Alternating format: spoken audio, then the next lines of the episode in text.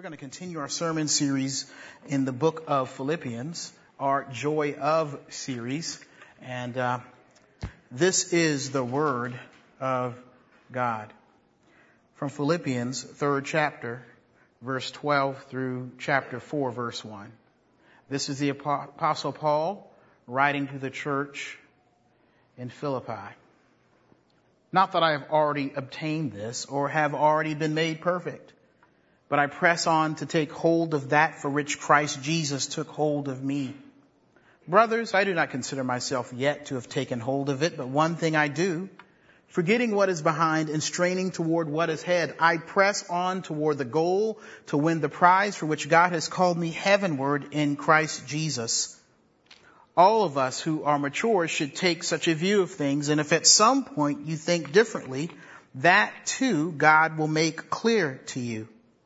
Only let us live up to what we have already attained. Join other, join with others in following my example, brothers, and take note of those who live according to the pattern we gave you.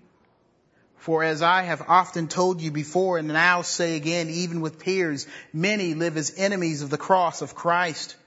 Their destiny is destruction, their God is their stomach, and their glory is in their shame. Their mind is on earthly things but our citizenship is in heaven.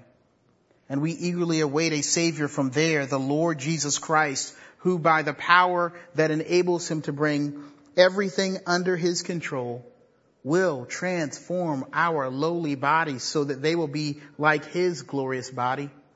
Therefore, my brothers, you whom I love and long for, my joy and crown, that is how you should stand firm in the Lord, dear friends. The joy of perfection. I don't know about you, but talking about perfection or being perfect does not give me much joy. The word and the potential conversations about perfection make me real nervous. Perfection is even an offensive word because I'm not perfect and I can't be in my world. Even if I were to be perfect, would taint it and me and with its imperfection. Perfection scares me because I realize that you, with all of your promises, cannot and will not be perfect for me or to me. In my need of me, you will not be perfect. You will fail me and let me down. Perfect. Perfection is a dangerous word. But in this passage in Philippians, it is the only word and our only hope of joy in our imperfection. Joy when we know that we have yet to get there. Joy when we know there is a goal of perfection. Joy when we know that there is a Lord and Savior who is perfect and perfecting.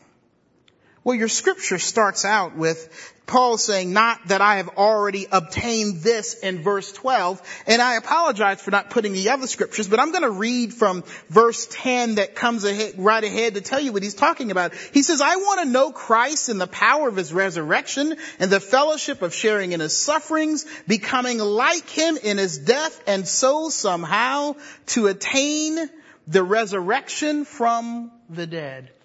Paul, what is Paul talking about attaining? He is talking about his belief in Christ. He's talking about his faith. He's talking about his practice of the faith, his hope in life, the salvation offered by Christ, the change of his heart of sin to a heart that is sanctified.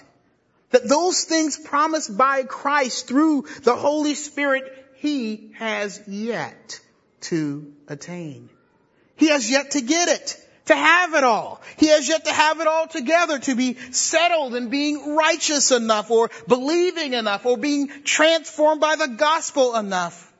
He says this then, I have yet to attain it. Look with me again at verse 12. Not that I have already obtained all this or have already been made perfect, but I press on to take hold of that for which Christ Jesus took hold of me. Brothers, I do not might consider myself yet to have taken hold of it. But one thing I do, forgetting what is behind and straining toward what is ahead, I press on toward the goal to win the prize for which God has called me heavenward in Christ Jesus. As far as his knowledge and application of, of Christ's perfect sacrifice and perfect, perfecting redemption, the apostle Paul is saying, yes, the one who is writing this scripture to you has yet to get it all. And he lives in the joy of knowing that he has yet to get there. Why? Because it avoids a false hope of self, which can lead to looking to yourself in hope instead of the perfection offered in Christ. For outside of Christ there is sorrow and a deceptive and false hope of getting better. And he calls those who have settled in feeling like they have attained a perfection, a maturity he calls it, that upholds them and comforts them and that, that they have arrived spiritually, that they can rest in their perceived okayness of themselves. He says this in verse 15. All of us who are mature should take such a view of things, that view not having attained it, and if on some point you think differently, that too God will make clear to you. Only let us live up to what we have already attained. Now I want you to recognize here that Paul is being fairly sarcastic about people who call themselves or consider themselves mature. He is talking about people who come to places or spots or a place in their lives where they see themselves as having arrived. It's like seeing yourself as a, a, a full grown, tree that, that sits and waits. You're just sitting there waiting to get the fruit of the maturity that you have. Not that people feel like they've already produced all they could or should be, but they kind of rest in the togetherness and the good planting of themselves and their lives. They are in the perfect place to be all they can be. They look at who and how and what they have already attained and think that their minds and hearts and lives are full grown. Perfect, if you will. Perfect enough to be pleasing to themselves and God. And Paul is saying to those who believe they are mature. My hope is that God will show you that you aren't. And that's good and that you should be in your maturity. If you're a truly mature, mature, he says, and not that you would say, your life would say, I have not yet attained it. That you can't and, and should not rest in the fantasy of your present attainment or, or self-righteousness and, and what you have attained. He's saying, keep going. Keep striving or else the joy of perfection that comes only by trusting and finally being changed by Christ Jesus himself, that will not be yours. As a matter of fact, follow me as someone who has yet to get there and be all that Christ has designed and desires for us. Not only in the false hope of ourselves do we fail to rejoice in perfection offered by Christ alone, but when we have false hope in our senses, we fail to enjoy that imperfection and looking to Christ's perfection. Look with me at verse 18 here. For as often, for I have often told you before, and now say again, even with tears, many live as enemies of the cross. Their destiny is destruction. Their God is their stomach, and their glory is in their shame. Their mind is on earthly things. Paul is saying there are those who are kept from moving toward the joy of perfection in Christ because they are deceived by their very senses that they have arrived. They have kind of rolled up all of what they have gotten for themselves and how people make them feel or their stuff that makes them feel and they kind of roll it up into, into one big piece of drug or, or mash it into, into a nice piece of worldly crack and they kind of smoke it. Paul, that they actually think they are close to being heavenly or godly because of the way it makes them feel. They feel good. This must be it. This is what it means by God as their stomach and their glory is their shame. They are high on life as if, as if this life and all they have to get out of it has caused them to, to feel perfect. But that's just it. Paul weeps like any of us for a brother or sister that is on drugs and is killing themselves, fooling themselves and, and living in the moment of the good feelings and, and think, and think this is it. Paul says this, that their destiny is destruction. Now he is referring to people who have gained much on their false doctrines and so-called wise thinking or brilliance, and they're getting high on their supposed rightness and the wealth that follows. They have grown confident in what is just a sensual feeling and not truth or reality. What Paul wants to ask those then and, and those of us now who don't bow our knees and weep in our need for Christ and faint and cry for help in God as those who are yet to give their believer and unbeliever. What are you smoking? What are you thinking about? Because it's got you thinking you're okay. It's blinding your heart and your eyes to your utter need of Jesus. I mean, I've seen this over and over again as a pastor. I can see it myself and some, I see it in other pastors that have fallen in sin and I see believers who, who, you know, they come across as like real mean to other people. You know, they, they have been smoking their own product. You know, they kind of just lighten up on the goodness of their lives over and above others and they're kind of just walking around in this cloud thinking, we're okay. We're there. My life is awesome. And this is how unbelievers fall into the same trap. Life just feels good. No rules. You are your own God or, or, or better yet, God has just kind of set up everything for you and now you're the man. You know, you're doing it. Things are working out. Paul says, says to those deceived by the self and the senses, wake up. You're not there yet. You're imperfect. You're missing a perfecting goal. I had this recent situation in my life. It's not recent because it's a problem I've struggled with.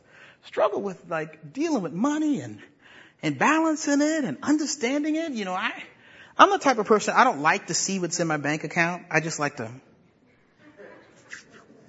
just like to go. You know, hopefully Kelly can balance it out.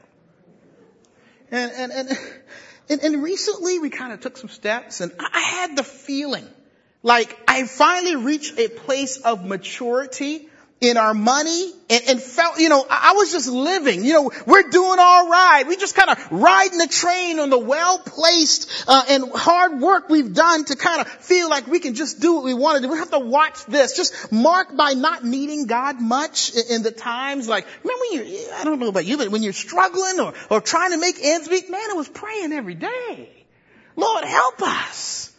But you know, here we are. We, we kind of doing a little better. Got things here. Got a little savings doing this. You, you just kind of forget that, you know, maybe we should pray about this stuff.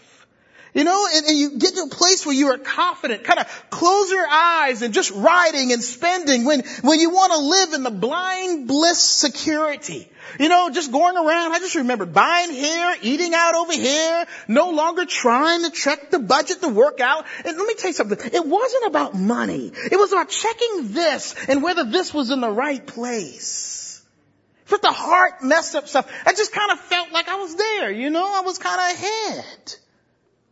You know, performing well over there, praises here, going over there. I mean, it's just awesome. Not pressing in for more Jesus or more hope. Just, just living in the hope of the senses. Man, it feels good when you go to the store and put, new pair of pants on. Feels good. You just kind of forget. Gotta go a little crazy. It feels good when you give them the car, boop, boop, go accepted. It just feels good. The senses can fool you into thinking everything's good. But it turns out that you're kind of buying and living according to what you could not truly afford. Not only is that about bank account management being sick and needing to be addressed, though the purchase made us feel otherwise, our hearts were sick. We weren't there. And it was a rude awakening when Kelly said, baby, we need to sit down and talk. And when she says, baby, we gotta sit down and talk, mean ain't no more money in the bank. And we still got three days to go. It means I'm getting quarters out the change thing to go get milk for the baby. That's what it means. It's a rude awakening. Wow, I'm sick. I thought I was there. Things were ordered. I had it managed, but I, I needed more Jesus. Now think about our own lives, how the order and security of your lives can fool you. Like the mature tree, many of us are well planned and planted.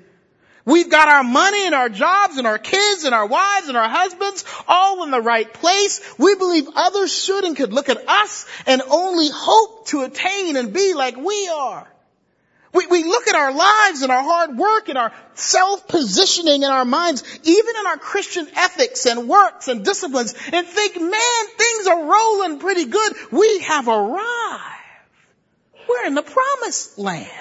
Well, at least it feels like that. But it's a rude awakening when you realize you've simply managed your life. You've simply managed your sin and your issues well enough. We've learned and are resting not in our perfection here, but in our ability to perfectly manage our imperfections. It's easy to believe and live in the hype of your own glory and product of your life. Paul's saying, snap out of it. Wake up. Sober up. Don't you see destruction and disappointment and humiliation is the end? Paul says, don't believe the hype. Rest and rejoice in this. You are not there yet, regardless of how you think and feel and others may make you think or feel. But if this is just the message, it's just hopeless. It's aimless. Okay, we're not there yet. Thank you. Thanks a lot. Just, but Paul is saying, he communicates that, that the reason we're not there yet is because there is a goal that we have yet to be. Paul communicates this to those who have yet to attain perfection, that there is joy only when we live in light of the goal. Paul says that there is a goal and that goal is perfection in and by Christ against something that he or anyone else has yet to attain. With that as the goal, he must strive ahead because his perfection is before him and ahead of him. The goal is not behind him or beside him or in him or according to anyone else. It is ahead. So he calls others with the goal of striving ahead. Look with me again at verse 12. Not that I've already obtained all this have already been made perfect. But I press on to take hold of that for which Christ took hold of me.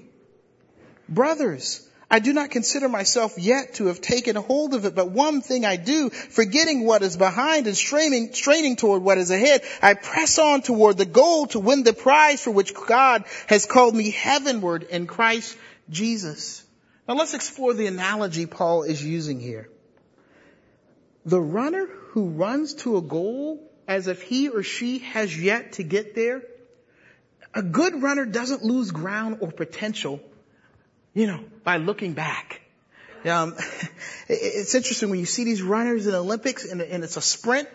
Very rarely, unless the person's just burning, very rarely do you break out of your form to look back or to look over. And what Paul is saying is eh, eh, that you, eh, when you do that, you lose ground or potential, looking to the back or to the side. But you press ahead. You work to get across the finish line toward the goal. That there's hope ahead, not behind, or it does not hope in looking how far you've brought yourself, or or how far ahead you are than anyone else. But he says you press unto and onward toward the goal. So let me tell you, it's not directional. Uh, it's not sequential, if you will. It's, it's as much as it's about the goal, which is Jesus' perfect, perfection and perfection. Perfecting and perfection. So what he's saying is, he's not saying, don't look back in your life at what God has done. He's not saying don't look back and see how far the Lord's brought you. That would still be looking toward Jesus. What he's saying is don't look at things that cause you not to see Jesus as the thing you need, as the goal you're striving toward. not to be distracted or moving your heart or mind from the goal which is Christ. And I think this analogy of pressing to the goal is fitting in the way and the why we live our everyday lives. For many of us tend to focus on what we have done and are tempted to look at the history of our accomplishments or around back at others to measure ourselves or to assess ourselves to see how good or bad you are compared to everyone else, looking at the other runners saying, okay, I, I can see where you can, can, some of you, you are so good at comparing and contrasting your life to everybody else. Consumed with contrasting your disciplines or the way you run your home or your behavior or your piety with everybody else. And sadly, your skill in comparing yourself to everybody else instead of looking toward the goal is a mark that, that you don't really have Christ's perfection as a goal in your life. On the other hand, some of you are despairing where you are, where, where the course is now. You know how many times I've heard Christians say this? They say, man, I wish I could go back to the way it was in college.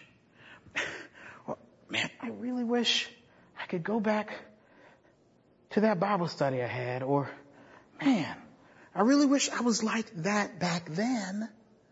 And Paul is saying, if the goal is Christ's perfection, then the struggles and issues that you're having in your life, the valley experiences, the de- desert experiences, they are simply a road to the goal of Jesus. That the suffering and heartache and hard times are not God playing a game. But if Christ is your goal, it's part of a valuable race.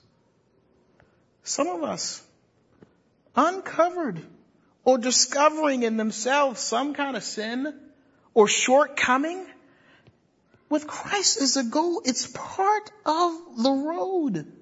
Paul says, don't be discouraged. Press in and on. Don't run back or away from what God may be doing in or bringing you in light of the goal. What does this mean? That brokenness is not the same thing as being stalled spiritually. Sometimes when you, like, like I did about that money, man, I, I have never, I mean, it's been a long time since I felt that humiliated and broken and just, just simply consumed with the fact that, hey, I'm still really messed up. You know, when you come to those places in your lives, it's not the time to look back and wish you were the way you were back then. But now brokenness coming to a place where you see your issues are a, is a motivating factor to run toward the one who can help you alone. Some of us have yet to be broken. I pray, like Paul says here, that God would show you otherwise that you would see your issues. I'm your pastor and I see some of you. Some of you are very, you're perfect. You're, you're, you're uptight. Uh, uh, sometimes I have to ask, what has been and is the goal of perfection? Is it manage lives? Is it getting it in order? Is it looking, not looking so bad? If your goal is not looking so bad, then Christ is really not you're not desperately running for Him and in need of Him. You and I are encouraged here to look to the goal that is Christ's perfection. Or you may be called, you may fear to look back and regret or despair of how far you haven't come. Let me say this. Some of our lives are filled with scars and hurts and failures. And in our lives, the, the, our lives, there is no goal of perfection. And you think, why go on? When I look back at my life, when I, the road I've run has been hard and it's been terrible. Some are in sobering periods. Maybe you're in pain from, from some recent mistake and it's easy to just take a hit on life's morphine, looking for a way to, to feel good about yourself, by yourself, to perfect your situation in and by yourself, to deal with a life that is coursed by abuse and neglectful parents or falling short every time. Paul is saying, set a goal that is Christ in your failure and you're hurt. Now the picture we get here, I want to reveal this, is not one of a well-trained Olympian. You know, the guy who's way ahead, I've seen this in the last Olympics. They're just kind of looking around, they got the hand up, like five feet from the thing. I mean, this is not the picture Paul is painting here. It's rather a picture of a thirsty person in a desert who sees the oasis that will save their lives. This is not a call to pull yourself together. It's not a call to run and, and, and, pull yourself up by your own bootstraps and, and try to make Jesus your goal. It's about running in desperation and joy that there is someone with something and some place that will be perfection for your life. That there is joy when you know that Christ has agreed and will bring you there. What is Paul saying? Live in his perfection. Look back with me at verse 14. He says, I press on toward the goal to win the prize for which God has called me heavenward in Christ Jesus. And then verse 18. For as often as I have told you Uh, before and now, say it again with tears. Many live as enemies of the cross of Christ. And then, and, and Paul weep for those who live opposed to the thing that'll change them. And then in verse 20, but our citizenship is in heaven. And we eagerly await a savior from there, the Lord Jesus Christ. And then look at verse 1. Therefore, my brothers, you you whom I lo- love and long for, my joy and crown, this is how you should stand firm in the Lord, dear friends. What is Paul calling us to? To live now. To live today in the perfection that is Christ. To live according to his perfect sacrifice for our sins. To not be enemies of the cross, but look to the cross as our hope. To live in His perfect attainment of doing all that is righteous in our failure to. To live and have Him as the perfect Savior for imperfect but striving for perfection people. That if you want perfection now, it is only found in being, as Paul puts it, found in being found in one who is perfect now. That Christ and His salvation, that having Jesus as our Lord and Savior now in an imperfect world and imperfect bodies and imperfect morality is the only and perfect place for sinners like you and me. It's the perfect place for fallen and broken people. Something perfect. Something perfect is yours today for your perfection. Don't you realize He is the only perfect Savior? He effectively lived and died and rose again, a perfect Savior for you and me. That if you're failing and falling and fainting, even over the own morals you set, He's perfect for you. That, that if others are failing you, Others have let you down, your husband, your wife, your friends, whoever else. He is a perfect Savior for you. That if you're successful and you're managing your life and your sin and perfectly all on wrong assurances and you're comparing and competing, He is perfect for you. That if you're high on your own stuff, high on life, He's perfect for you too. That if you're abused and hurt and scorned and broken, He is perfect. That because He's a Savior, of humankind. Press towards in desperation and even in some of your doubt, press toward this perfect person and Savior Jesus. Press towards Him through the offers of His perfect grace. Don't you see what's before you? I'm, I'm, like, okay, I want perfection. I, I want this Jesus. Where do I get this perfect grace? And the Bible tells us that in His Word, Jesus conveys His grace to us. That we're called to eat of it and be changed by it. That we called, that believers are called to this Lord's table to be transformed by the graces of it. That as you come in a community of faith, as the Holy Spirit works in your friendships and relationships, that Jesus works a grace that is perfecting in you. In our new members class, in our discovery class at Christ Central Church, whatever you call it, we, we have this picture of maturity. And some of us have, have felt that, that maturity means as you grow spiritually, you kind of need less Jesus, right? The cross gets smaller because your behavior is changing.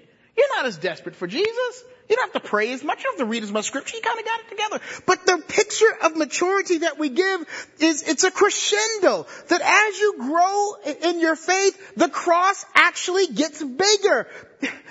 When you are mature, you actually realize you need more Jesus.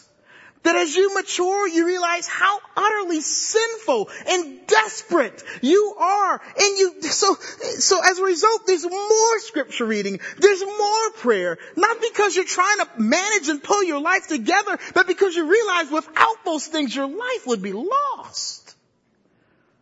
More. Jesus. You are and will be changed by His perfect, perfect grace. And in doing so and in submitting and having our lives saved and rescued by a, a, perfect Savior, do you realize when you, when you taste His grace now in His scripture, in His Lord's Supper, in His communion with other believers, it's a compelling and motivating foretaste of His perfecting of you and your world by His power. Look with me at verse 20.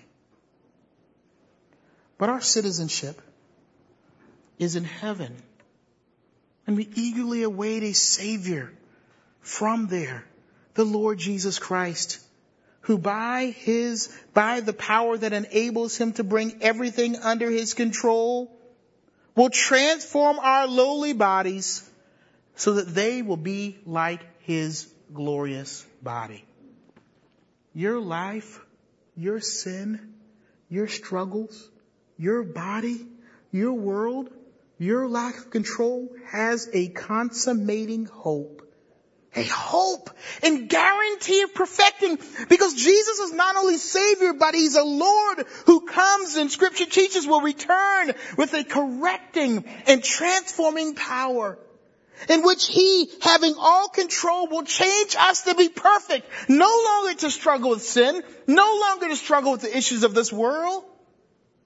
That in his second coming to the earth, we, that what we have only gotten a foretaste of in the way he already changes our lives, he brings heaven's complete transformation to you and your body and your world and everything that followed. He brings heaven to you and he brings you to heaven. A perfect you and a perfect world.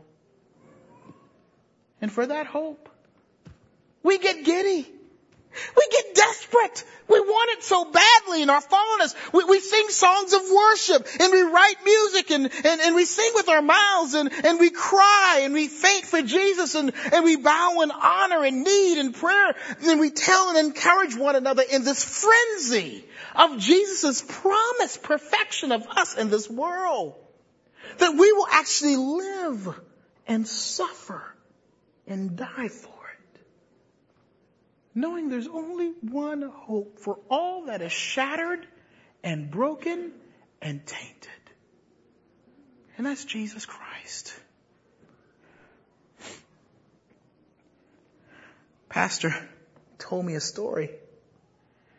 A friend of his who's a, a pretty prominent pastor in his city, has a lot of respect in the city, has a lot of power, has a lot of ability, a lot of honor was invited to go on a overseas um, diplomatic trip with Jesse Jackson. And this kind of honorable pastor, you know, big church, goes there and, and, and he said, you know, originally like, man, I can negotiate this. These people, you know, I'm, I'm cool. I'm a pastor. I know what's going on.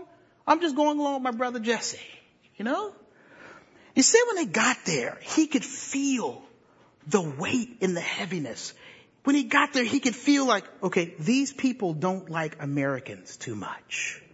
And he said he just remembered how they'd be walking through the street and when they saw Jesse, they would move by and let him through. And he said there was a point when, there were points when he's walking through this crowded place and this hostile thing and, and all his honor and all his glory and all the things he had back in America, it wasn't there and he could just see Jesse's head running ahead and these people would come in and, and he said the only thing he could say was, Jesse! Hey, hey Jesse! And then, you know, it would be like, well, what's going on? And then, he would get separated again. And they were like, well, who are you? Jesse! And he would just keep Jesse's little head right ahead of him. And he would call out his name and his whole goal would be to work toward getting closer and closer because he recognized that this man had the authority and honor and power to take him through and back home safely. Well, we don't cry out Jesse. Our goal is to keep the name and person of Jesus before us. That in our own honor, in our own glory, He is the only one you can look to and call who's going to bring you through. He's the perfect negotiator of all your issues. He's the perfect diplomat for those whose citizenship is in heaven. He is the perfect Savior and Lord.